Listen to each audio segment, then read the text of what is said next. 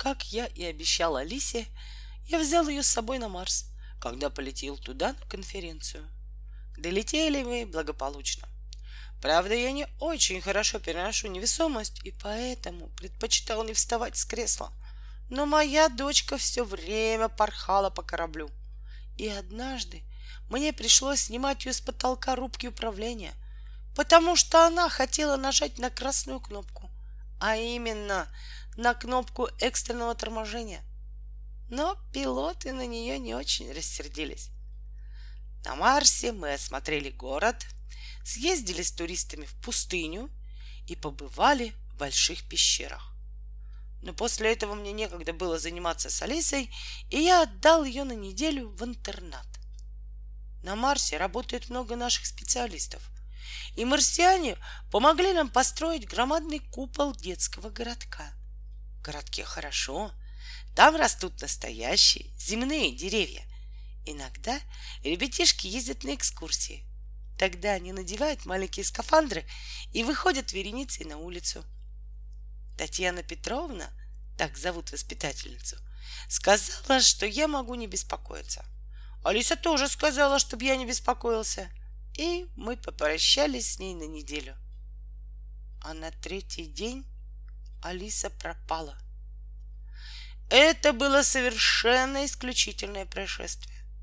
Начать с того, что за всю историю интерната никто из него не пропадал и даже не терялся больше, чем на 10 минут. На Марсе в городе потеряться совершенно невозможно, а тем более земному ребенку, одетому в скафандр. Первый же встречный марсианин приведет его обратно. А роботы? А служба безопасности?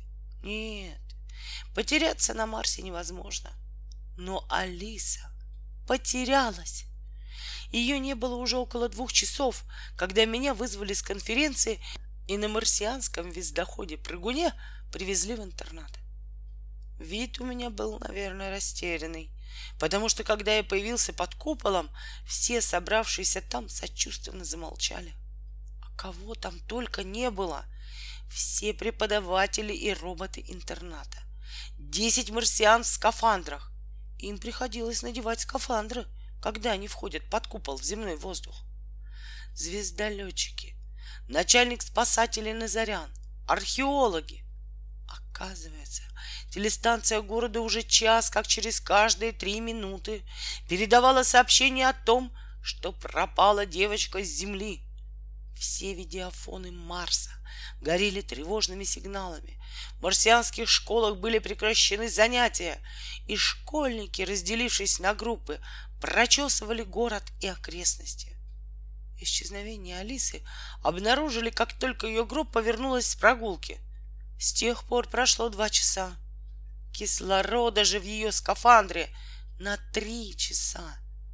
Я, зная свою дочку, спросил, осмотрели ли укромные места в самом интернате или рядом с ним.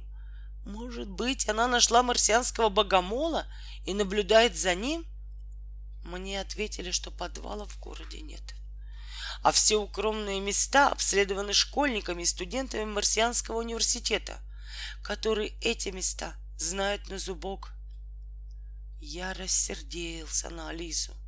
Ну, конечно, сейчас она самым невинным видом выйдет из-за угла, а ведь ее поведение натворило в городе больше бед, чем песчаная буря — все марсиане и все земляне, живущие в городе, оторваны от своих дел. Поднята на ноги вся спасательная служба. К тому же мной всерьез овладело беспокойство. Это ее приключение могло плохо кончиться. Все время поступали сообщения от поисковых партий. Школьники второй марсианской прогимназии осмотрели стадион. Алисы нет. — Фабрика марсианских сладостей сообщает, что ребенка на ее территории не обнаружено. Бывает, что все, что тебе нужно, это поговорить с друзьями. Все о муми-троллях. Может быть, она в самом деле умудрилась выбраться в пустыню, думал я. В городе ее бы уже нашли. Но пустыня... Марсианские пустыни еще толком не изучены, И там можно потеряться так, что тебя и через десять лет не найдут. Но ведь ближайшие районы пустыни уже обследованы на прыгунах-вездеходах. «Нашли!» — вдруг закричал марсианин в синем хитоне, глядя в карманный телевизор. «Где? Как? Где?» — заволновались собравшиеся под куполом. «В пустыне, в двухстах километрах отсюда». «В двухстах?» «Конечно», — подумал я, — «они не знают Алису. От нее этого можно было ожидать. Девочка себя хорошо чувствует и скоро будет здесь. А как же она туда забралась? На почтовой ракете. Ну, конечно, сказала Татьяна Петровна и заплакала. Она переживала больше всех.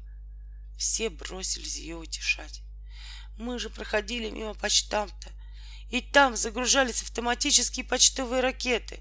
Но я не обратила внимания, ведь их видишь по сто раз на дню. А когда через десять минут марсианский летчик вел Алису, все стало ясно.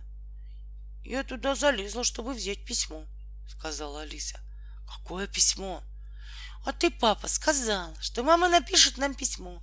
Вот я и заглянула в ракету, чтобы взять письмо. Ты забралась внутрь? Ну, конечно. Дверца была открыта, и там лежало много писем. А потом? Только я туда залезла, как дверь закрылась.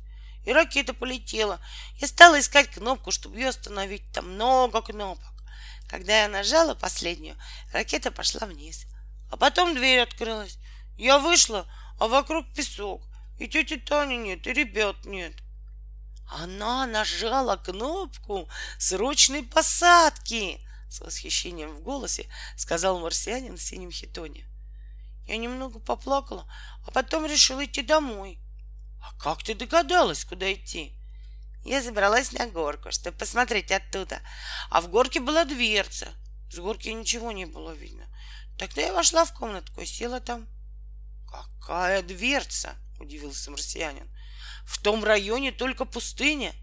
Нет, там была дверца и комната, а в комнате стоит большой камень.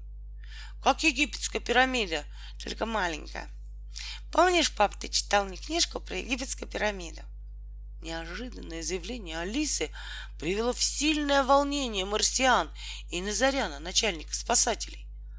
«Тутексы!» — закричали они. «Где нашли девочку? Координаты!» И половину присутствующих как языком слезнула. А Татьяна Петровна, которая взялась сама накормить Алису, рассказала мне, что много тысяч лет назад на Марсе существовала таинственная цивилизация тутексов. От нее остались только каменные пирамидки. До сих пор ни марсиане, ни археологи с Земли не смогли найти ни одного строения тутексов, только пирамидки, разбросанные по пустыне и занесенные песком. И вот Алиса случайно наткнулась на строение тутексов. Вот видишь, тебе опять повезло, сказал я. Но все-таки я немедленно увожу тебя домой. Там теряйся сколько хочешь, без скафандра. Мне тоже больше нравится теряться дома, сказала Алиса. Через два месяца я прочел в журнале «Вокруг света» статью под названием «Вот какими были тутексы». В ней рассказывалось, что в марсианской пустыне удалось, наконец, обнаружить ценнейшие памятники тутекской культуры. Сейчас ученые заняты расшифровкой надписей, найденных в помещении. Но самое интересное, на пирамидке обнаружено изображение Тутекса, великолепное по сохранности. И тут же была фотография пирамидки с портретом Тутекса — Портрет показался мне знакомым, и страшное подозрение охватило меня. «Алиса», — очень строго сказал я, — «признайся честно, ты ничего не рисовал на пирамидке, когда потерялась в пустыне?» Перед тем, как ответить, Алиса подошла ко мне и внимательно посмотрела на картинку в журнале. «Правильно, это ты нарисован, папочка. Только я не рисовала, а нацарапала камешком. Мне там так скучно было.